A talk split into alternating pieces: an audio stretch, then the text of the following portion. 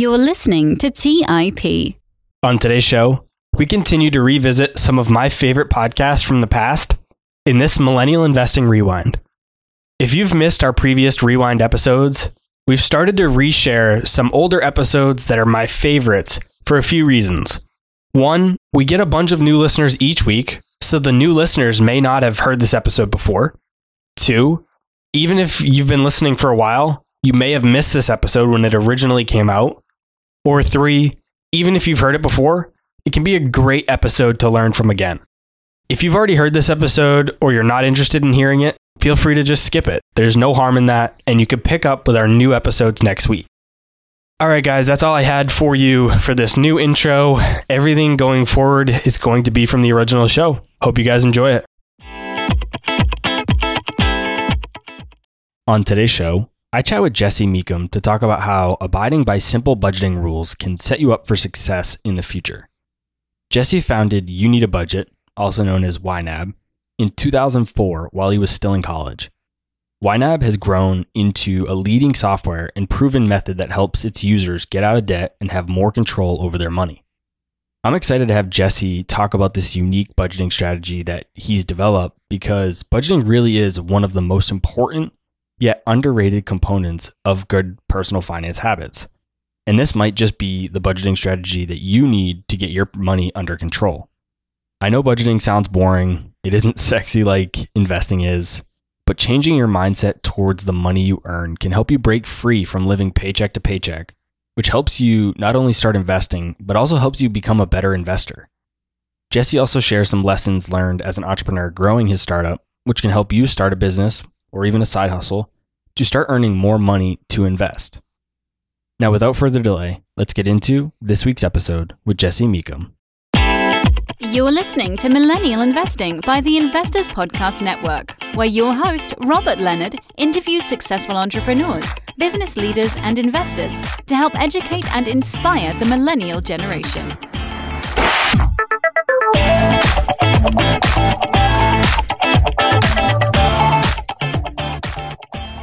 Hey everyone, welcome back to the Millennial Investing Podcast. As always, I'm your host, Robert Leonard, and with me today I have Jesse Mecham. Welcome to the show, Jesse. Thanks for having me. I'm excited to be here. For those who may not know who you are or who haven't heard of YNAB, tell us a bit about your background and how you got to where you are today. Born and raised middle class and married young. And so my wife and I were both in school. I had about three years of school left and was majoring in accounting and thought I'd get my CPA and go off to the wide open pastures of, of public accounting. And then along the way, we, we realized that we really needed to be pretty careful with our money. We didn't want to borrow to make it through school. We had a baby that was coming. And so all these things kind of came together to force me to think of some other way to make money besides what I was doing while in school, you know, just working normal kind of college student jobs. And so I came up with this idea that I could sell the spreadsheet that she and I had been using for our first year of marriage and that we figured might be able to help other people. So that was kind of how YNAB was born. It was just one guy that thought the spreadsheet might be able to help a few people, but uh, I never had big aspirations for anything entrepreneurial. I, I thought I would just get a job, nose to the grindstone kind of thing, and and be off to the races. One of the most common questions I get from listeners of the show is how to fund the start of their business, especially from listeners who are in college like you were or just haven't been out for very long. How were you able to fund the start of YNAB if you were a college student, and how can others fund their ideas today? I think one thing is Eric Ries made the idea of the minimum viable product, the MVP, kind of a thing with the lean startup that's now kind of aging as a book, but it still holds water. And my MVP was a spreadsheet and that didn't cost anything to build. I just had to learn how to build it and then iterate on that. So that part was really important was I found a way to test market fit without pouring a bunch of money into development, into, into work, into uh, contractors, anything like that. That's, that was key. Then the other thing that I did that was virtually free is I just started writing and self promoting. I just started putting myself out there the way you might see someone um, launch their own podcast or start their own blog or now in these days you know it's more like they'll they'll start on instagram or something like that but there are these free places where if you're good enough you can start to build an audience and it doesn't cost you uh, any money or or really close to nothing back then i did have 60 bucks that my wife and i both decided we were going to, you know, fund and kind of test with this. And at that time, Google AdWords was brand new thing. And so you could buy for five cents a click, you know, you could buy personal finance kind of terms. You, you couldn't, I don't know if you could get them for $5 now, you know, it's totally different ballgame. So I, I don't recommend that. But at that time, there was a cheap option for me to start to kind of test and see. And there are cheap options today. Absolutely. You founded YNAB using a concept called the four rule method that you had created with that spreadsheet. Before we get into what the specific method is, tell us why a new budgeting method was even needed in the first place.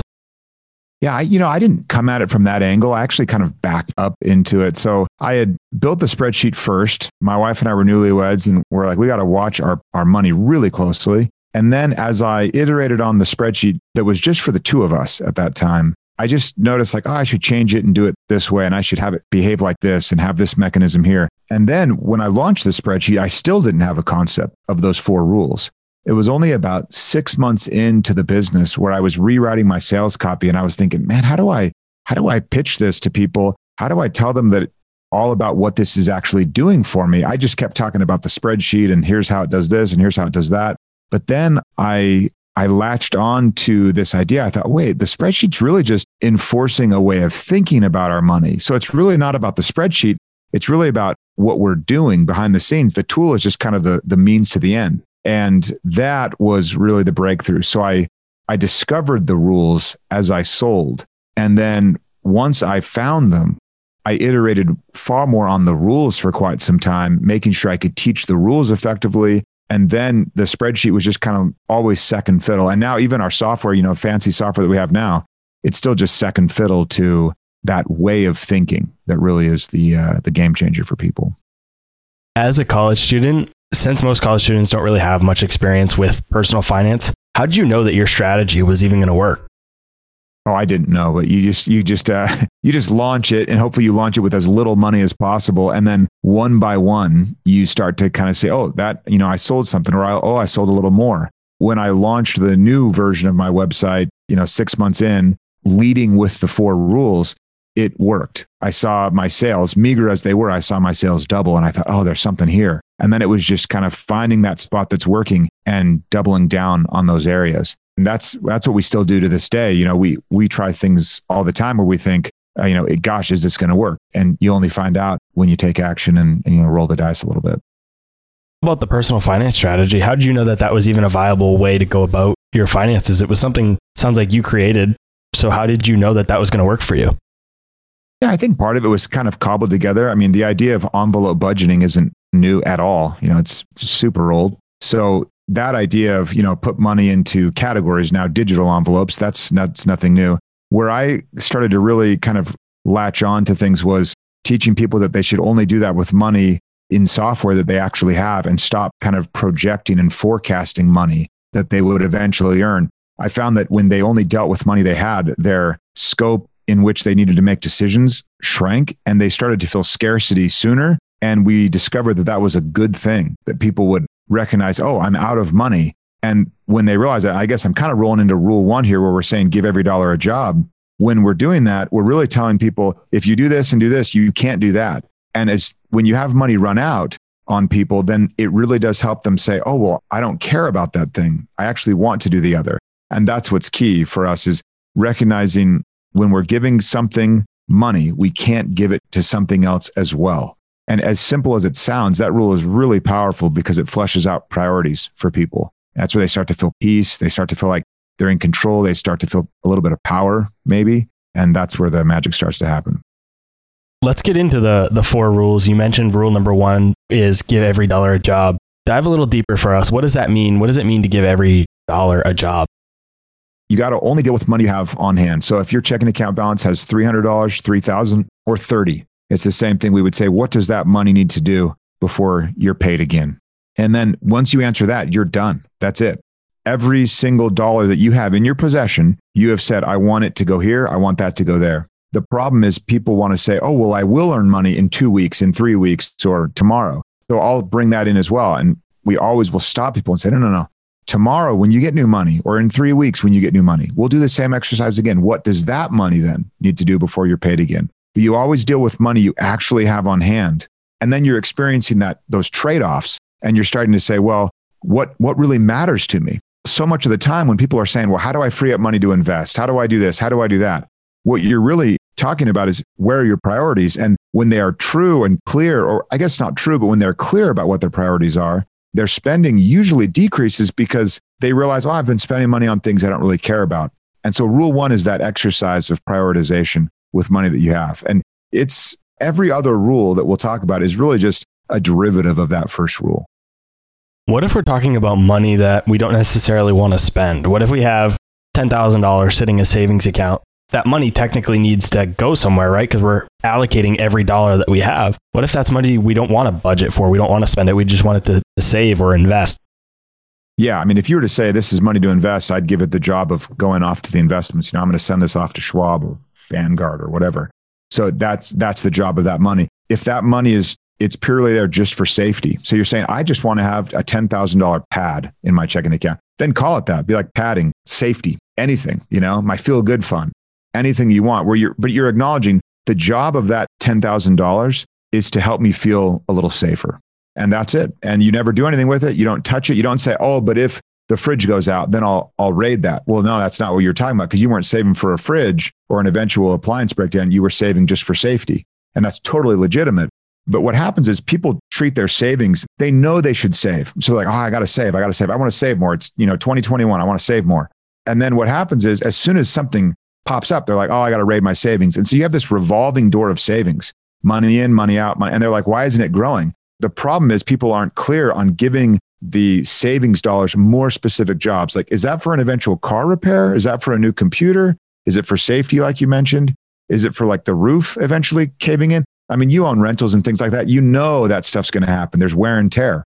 And so you'd be setting aside saying, I know the roof's not going to last forever. So I'm going to put a little here. I know that appliances go out way, way sooner than they should. I'm going to put some money over here. So it's, it's savings. It's an emergency fund with purpose. And that helps people be really clear on what it is they're doing and then not rate it for something that isn't actually spoken for. Rule two is to embrace your true expenses. Someone might hear this and wonder if I'm already budgeting, aren't I embracing my true expenses? Why might this not be the case? And how is rule two different? We've kind of hit on a little bit, but it's acknowledging that your expenses aren't just monthly. So it's not just about rent and groceries and a cell phone bill.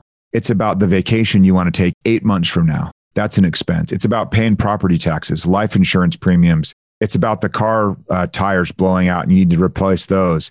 It's any number of larger, less frequent expenses. And what you want to do is acknowledge that those are coming. Let's take a good one, for example. Let's say in nine months, everyone will be going on vacations because it'll be allowed, right? So we're saying nine months, we're going to go on vacation and we want that vacation to be great. It's going to cost $4,500. That means that you'd want to set $500 aside each month for those nine months.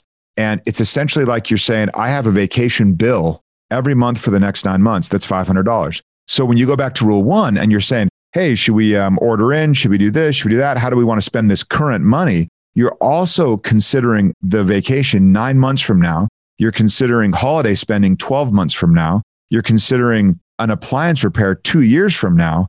All those different sinking funds that you've got going. And you're saying, well, should we go out to sushi or pizza? But you're considering these longer, kind of longer term perspectives. It's like there's Robert from the present and there's Robert from the future, and you guys are both at the table negotiating. And future Robert's like, well, I got a, an appliance repair on the rental. And you're like, okay, I won't eat out at the price of your place. I'll eat out somewhere cheaper. But it's that kind of conversation between future you and present you that has present you making good decisions, not leaving future you stranded on the side of the road. Sometimes literally, where people are like, what am I going to do? That's that key. Your true expenses are all of your outflows the ones you can't predict, the ones you can, the ones that have unknown amount, the ones that are fixed. And uh, you consider all of those as you're following rule one, giving every dollar a job.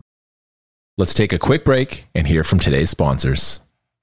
Hey everyone, it's Patrick, your host of Millennial Investing. Every year, my buddies and I do a guy's trip to escape the cold and dreary Ohio winters. Once we pick our destination, without fail, we all jump on Airbnb and find an incredible place to stay. We just got back from an amazing trip in Palm Springs, California, and our Airbnb home was a huge part of creating memories we'll never forget. I loved it so much, I'm taking my family back to Palm Springs for spring break, and we're staying in an Airbnb home my kids fell in love with and picked out themselves. While I was there, I had the realization that my own home could be an Airbnb. It's an excellent way to earn some extra cash, whether you're saving up for your next vacation, paying off some bills, or investing. Your home might be worth more than you think. Find out how much at airbnb.com slash host. That's airbnb.com slash host. Hey guys, have you ever wondered if there's an AI tool like ChatGPT specifically built for the stock market? A tool that not only does the research and analysis for you, but also allows for dynamic discussions? Well, wonder no more. Meet Meyka, your AI powered stock research assistant, now enhanced with real time stock data. Let Meyka do the heavy lifting for you to significantly reduce your research time. And the best part, Meyka is 100% free. Ask Meyka questions like Explore the financial health of Apple through a summary of its balance sheet. Compare the financial statements of Apple and Tesla. What is the analyst price target for Microsoft? What is the social sentiment analysis of Amazon? And millions of other queries right at your fingertips. Visit Meyka.com. That's M E Y K A dot com. Buy low, sell high. It's easy to say, hard to do. For example, high interest rates are crushing the real estate market right now. Demand is dropping and prices are falling, even for many of the best assets. It's no wonder the Fundrise flagship fund plans to go on a buying spree, expanding its billion dollar real estate portfolio over the next few months. You can add the Fundrise flagship fund to your portfolio in just minutes and with as little as $10 by visiting fundrise.com slash millennial investing. Carefully consider the investment objectives, risks, charges, and expenses of the Fundrise flagship fund before investing. This and other information can be found in the fund's prospectus at fundrise.com slash flagship. This is a paid advertisement. All right, back to the show. The next rule is to roll with the punches. And it sounds like we've probably briefly touched on that here and there with the tire examples, right? That's rolling with punches. Nobody expects that. But aren't budgets really supposed to be strict and inflexible so that we can stick to them? How are we going to roll with the punches? It's uh, very common for people to say, okay, I've got a budget and I'm going to just, I'm going to buckle down. And they'll buckle down for like three days. And then it's just back to normal. Budgets are just plans. They're not about restriction. They're not about less fun. They're not about not spending or spending fast. I'm not going to spend for 30 days. I'm not going to eat out ever. None of that. It's, a budget is just what do I care about? And you spend all of this energy trying to earn money. And then as soon as that energy is converted into money, people are like, oh, I'm not good with money. And so it's this weird thing where I want to just carry people's intent a little further into that equation where they're exchanging life for money and then say, well, okay, now that the life has become money, what do we want that money, still that life? What do we want it to do? And when we're clear on that, then we recognize that a budget isn't about restriction. It's just about achieving whatever you want to achieve. So, that being said, when something happens and you recognize, oh man, I, I thought I was going to spend $1,200 on groceries, but then uh, I ended up hosting two different guests that came in with their large families. So it was actually more like 1500. Well, at the time you set the budget, you didn't anticipate those unexpected guests. But once you realize they're coming, you just adjust. Or, yeah, the car tire blows out, or something fun happens and your buddy's like, hey, I got this one time shot to go to this race and watch, you know, whatever. And it's an overnighter and it's going to be great. And you're like, man, I didn't know that was coming up, but that sounds really fun. I'm going to move things around in the budget. I'm going to acknowledge that my priorities have shifted a little bit and I'm going to go to the thing. It's all about just making it your own. It's like a coach making halftime adjustments. They do the best they can, setting up a game plan, studying film, all of that. And then as soon as they see what the opponent is doing, they're adjusting. And that's how it is. We set up the plan. We do our best to set up a really nice budget that's realistic that we can work within. And then as soon as life starts happening, we're like, oh, okay, adjust here, adjust there. So you got to have it be flexible. Rigid things break. And I know you saw that in racing. It was like you had to adapt to what things were going on constantly. I mean, that was probably what separates the good from the mediocre is just the adaptability to be like, okay, here's where I can go. Here's where I have to lay off a little. What's this rider doing? All of that plays into it. You got to be flexible or you get, you just get tanked. But related to racing, it's funny because that's exactly right. You know, there's the way we, we think about it is being stiff on the bike or being loose.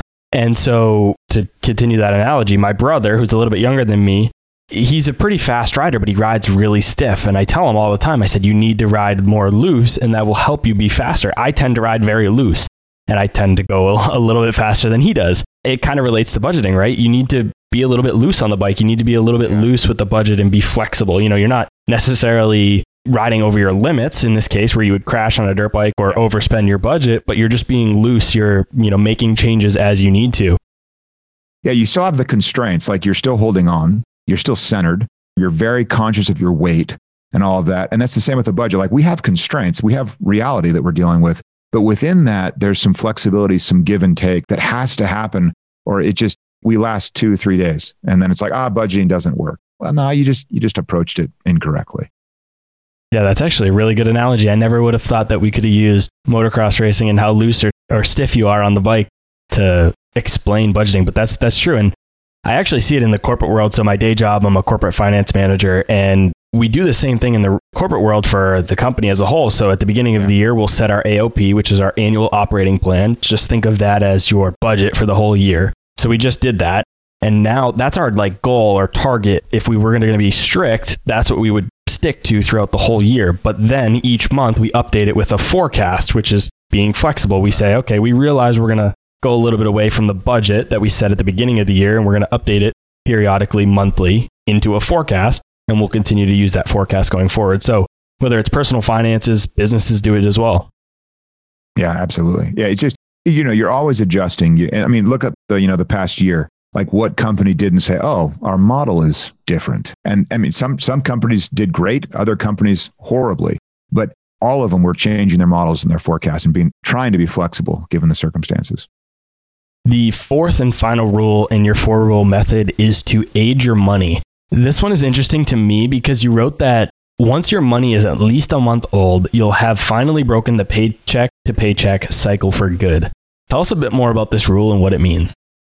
The paycheck to paycheck cycle is essentially people usually have a pile of bills and they're waiting for money to arrive so they can pay them. And we just want to flip that around. We, we want to have a pile of money that's waiting for bills to arrive and then you pay them. And if you're really doing it right, you just have them on auto pay and it's almost a non issue. It's like, you know, how much was your electricity bill? And you're like, ah, I, I don't know. Or when is it due? Uh, I actually don't know. I know it's paid on time, but it's just automatic. So we want to get people to a point where the dollar that they earn today, they won't use that dollar for at least 30 days. And if you follow the first three rules, you'll get there it almost can't help but happen. But it's really a situation where it's like when you earn that dollar, the first day it's like a baby dollar and you don't want to send it out into the world. It's like it's not ready yet, you know? But you, you wait a little while and you let the dollar age. And then pretty soon you're like, okay, well, yeah, let's go out, let's use it. But we tend, I mean, honestly, people even spend money before they've, I mean, they're using credit cards and they're actually spending money they don't even have on hand yet at all I mean, they're they're pre-spending future money. And so what we're saying is, no, no, let's flip it all around. Let's have you spend money that you earned at least 30 days ago. And the, the software that, you know, the YNAB software calculates that, but it's really a, a mindset for people. So it's about just saying, oh, I'm going to wait a little bit. So at the beginning of February, I'll be able to fund my entire February budget with money that I earned in January. And then during February, you're spending that money, but you're also earning February money that you'll use in March.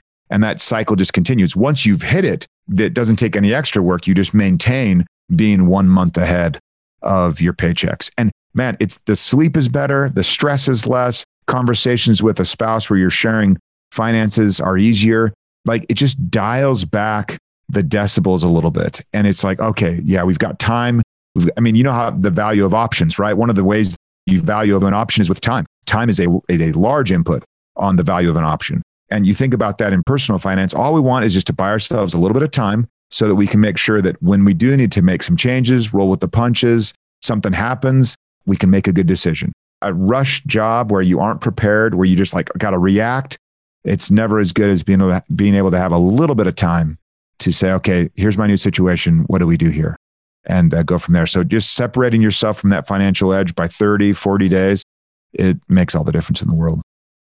I actually just got off a, another podcast interview with Tom Sosnoff, who is the founder of Thinkorswim and also Tasty Trade, which he's one of the pioneers of options trading. And we talk a lot about how time is such a, a valuable input and model or, or input value in, in the Black Scholes model for pricing options. So that's funny that you mentioned that as well. I want to talk about two things. I want to talk about implementing this strategy tactically outside of the software. And then I also want to talk about doing this with a spouse and getting them on board. I've used the software, I've used the YNAB software, and I like it a lot. What I have a little bit of a hard time with, and I think maybe some other people might as well, is how do we match up what we're doing in the software with our bank accounts? Maybe we have this money in different accounts. How do we align our bank accounts with what we're doing in the software and this philosophy? Is there a way to kind of make those two work together well?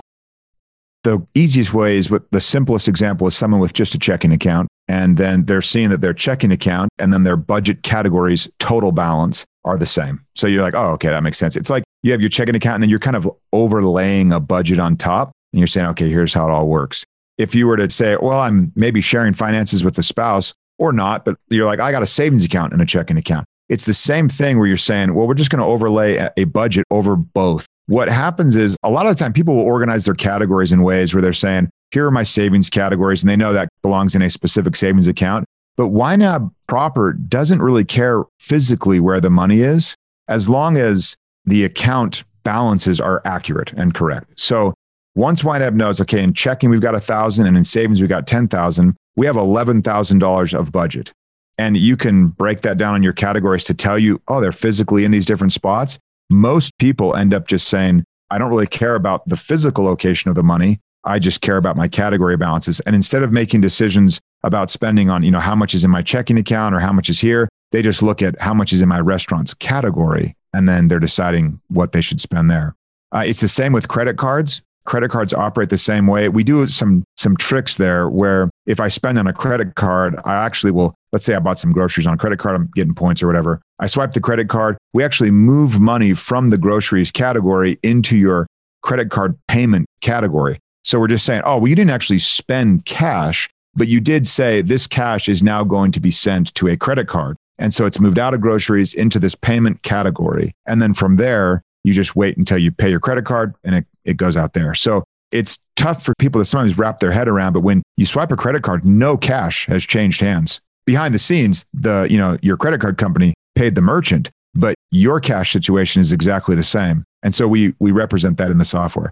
But at the end of the day, kind of high level, YNAB doesn't care physically where the money is. We just want to make sure that the accounts you have in there are all accurate. And you know, what the bank says you have, what YNAB says you have, they're the same. And then from there, it's a matter of you saying, okay, I'm going to put all this money, regardless of where it is, I'm going to put it into different categories. And you can order, organize your category groups in ways where you say, okay, here are all my savings categories if you want. We land on more personal preference as we get onto that, you know, that side of things. So how often does somebody need to stay up to date with this type of strategy? Is it something they need to check in with every week, every couple weeks?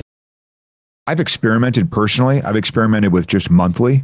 You know, I have like the wiggle room personally to do that where I can be like, well, nothing's going to blow up on me. We've been doing this so long. We, we have a pretty good cadence. I've also experimented in 2019. I did all daily, a daily, like manual entry. I didn't connect it with my bank. I didn't do anything fancy. I wanted to see what it was like to be in it every day. I actually liked that more. If you're just starting out, you should lean toward more frequent. And then as you get your feet under you and you get kind of a rhythm, you can maybe back it off a little bit. A lot of people do it. It's like a Sunday routine, a Saturday morning routine. They get kind of their rhythm.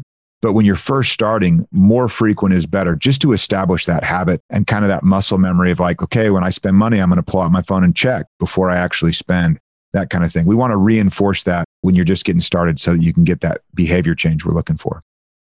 How did you get your spouse on board? I know you mentioned you early, you got married early, and so it sounds like you both might have agreed to it. But if you didn't, how did you come to the same place? And if you did, was one person the brainchild behind it, and you kind of convinced the other person to come along, or did you both just mesh well, or how did that work?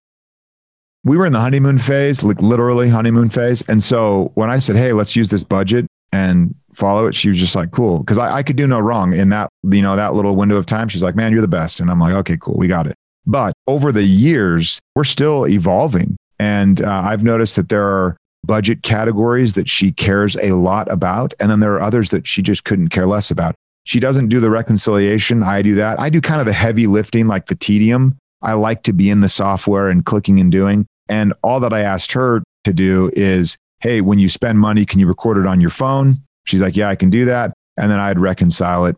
If I'm not doing an experiment, we're usually on kind of the weekly train. So in that instance, she cares a lot about how much we put in toward our next family trip. You know, how much is in groceries because she loves to cook. It's a it's a huge hobby of hers.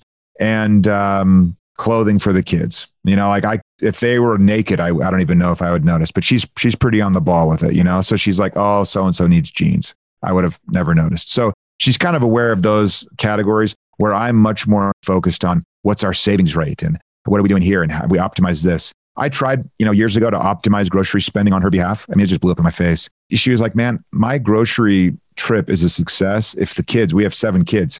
She's like, if the kids, this at the time, I think we had four. She's like, if they don't melt down in the grocery store and I'm in and out as fast as possible, that is success. There's no couponing, there's no price shopping, matching, checking. She's like, in and out. That is grocery success. And that helped me realize, like, oh, I was prioritizing minimizing spend, and she was prioritizing ease of the trip.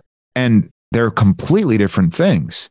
But when it's, it was because we had conversations about it where I'm like, I feel like we keep overspending in groceries. And she's like, because I'm not trying, because I don't care, you know? And I'm, I say that in, you know, a 30 second soundbite, but that was three years of me kind of being like, what's going on? Like to myself. And then friction. I'm like, hey, why can't we? And she's like, oh, I'll try and do better. But then she kind of realized, and I realized, like, oh, we thought about those things completely differently.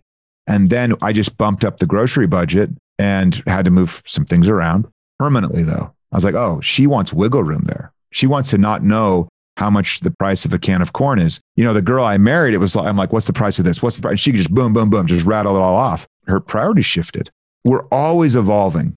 The most important thing about that is talking. You got to talk about it. So you budget together, you allocate money, and you find out like, what do you care about? And it's not clean, but if you recognize like, we're in discovery mode here. How does this other person tick?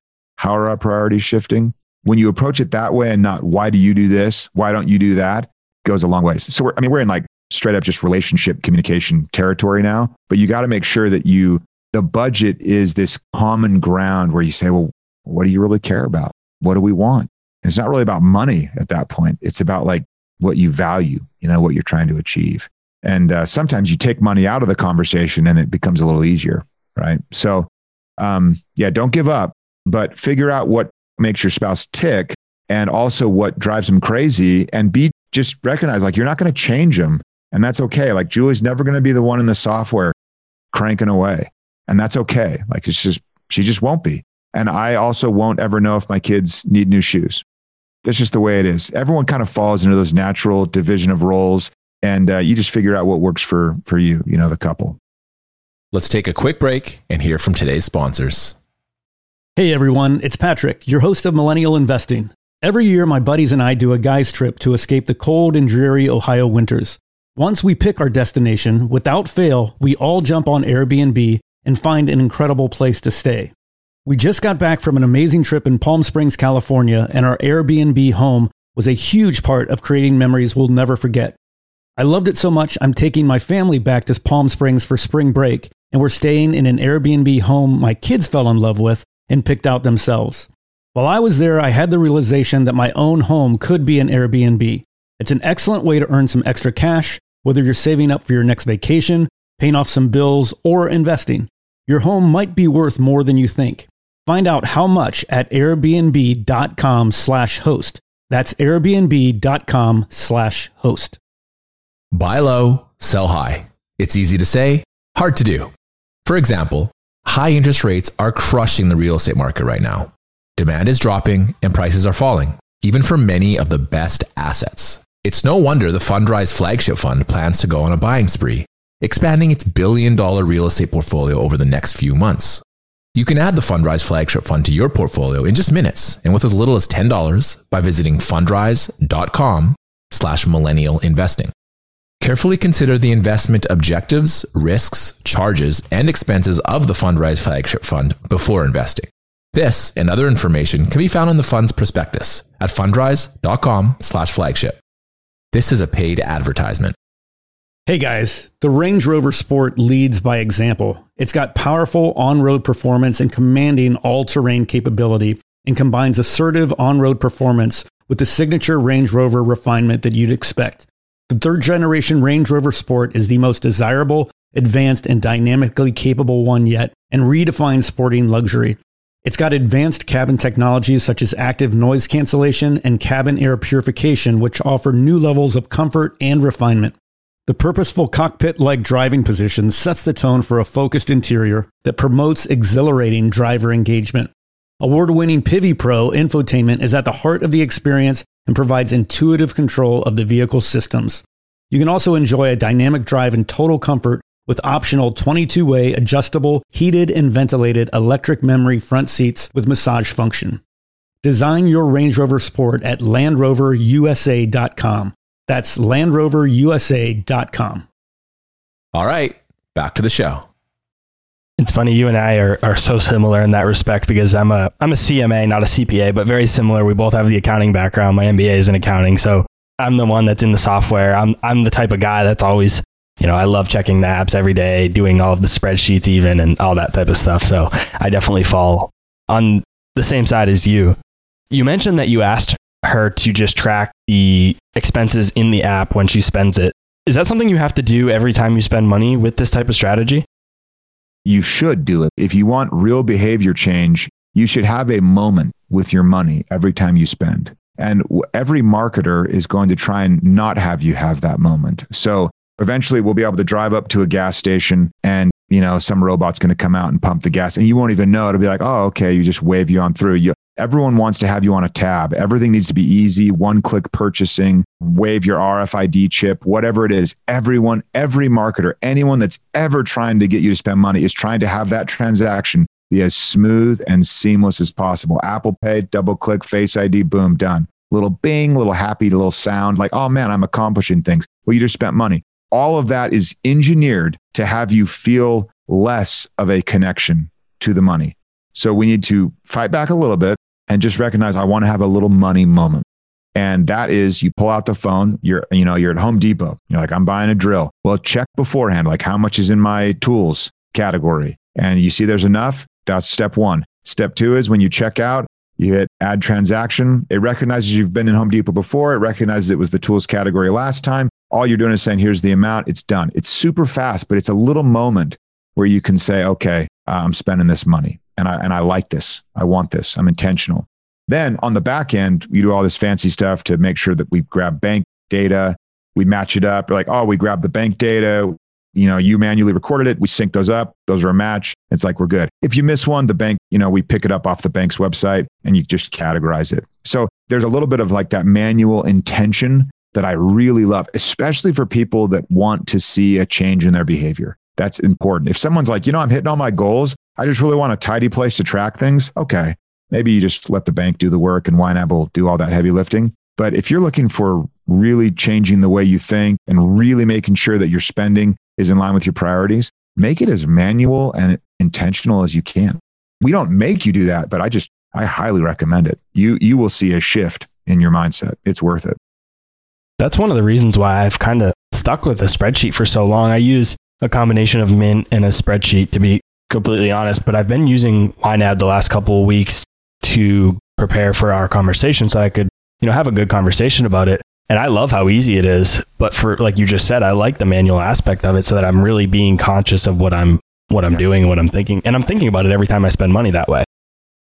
Everything about money and marketing is built to do the opposite. So we got to fight back a little one of the things I want to ask you, and I'm not saying by any means that you shouldn't be doing this, but I've wanted to ask this of someone such as yourself or even Dave Ramsey or anybody that charges money for a budget software, mostly just because I'm curious. But we talk about minimizing expenses, we talk about making sure people spend as little money as they can on X, Y, and Z and really spending it where they want. And then we charge for a budget software. I think yours is totally affordable. I think the value is there for the $84 a year that it costs. But do you ever get people that push back on that? Oh, yeah. Like, ah, why would I spend money on a budgeting app?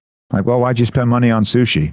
You spend money, hopefully, where you find value. What's interesting is the value that we bring is that people realize they were spending money where they didn't have value. It's bizarre, but they'll say, Oh my gosh, I feel like I've gotten a raise. You're like, well, you, you aren't making any more money. Or they'll say, Oh, I can't believe all this extra money. You know, I mean, we take people that have they're overdrafting regularly on their in their account. Average checking account balance $300. Average. So you know it's high because they get these deposits and then it just plummets. So it's like these highs and lows and it's a totally stressful situation. Within six months, we can get them to thousands in their savings account. And within a year, we're usually around the nine to twelve thousand dollar mark. This is not for people that make tons of money. This is like pretty plain vanilla. We aren't talking about like the truly poor that can stretch a dollar in ways you and I can't even imagine.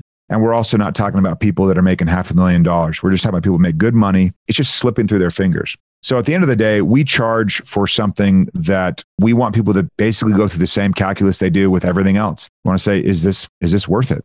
You know, and we get people that'll push back, but it's a little bit like I'm so used to that at this point, And we get so many other people that are saying, I can't believe how much I've saved during my trial that it's very easy to let that kind of just slide because we're always evaluating whether something is worth it. A new pair of shoes, something new for the bike. I mean, name your thing you know, and this, you know, software purchase or a Candy Crush or anything else is the same deal. It's like, is this worth it?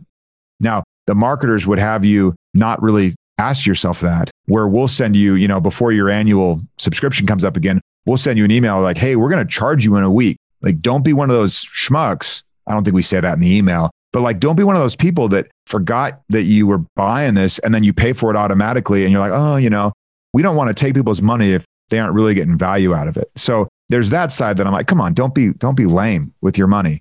But at the same time, recognize you got to be always asking yourself, like, is this worth it? You know, is it really worth it? And if it is, go for it. And we find it's worth it. You know, absolutely. Hundreds and hundreds of thousands of people can attest to that. But if I'll say this caveat as a, like an anti-sales pitch, if you've got listeners that are hitting their goals, you're one of them, right? You're hitting your goals, you're aggressive, you've got a good thing going. Don't mess with it. Don't switch to a new tool just because you get this feeling that you're making progress. Like, don't fool yourself. You know, you're just, you're not. Like, stick to the plan if it's working. Shiny object syndrome.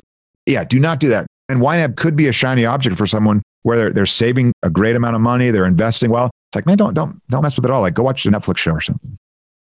What's one piece of advice you'd leave the audience with after they listen to this episode it can be about personal finance and budgeting. It can be about business, entrepreneurship, even just life in general.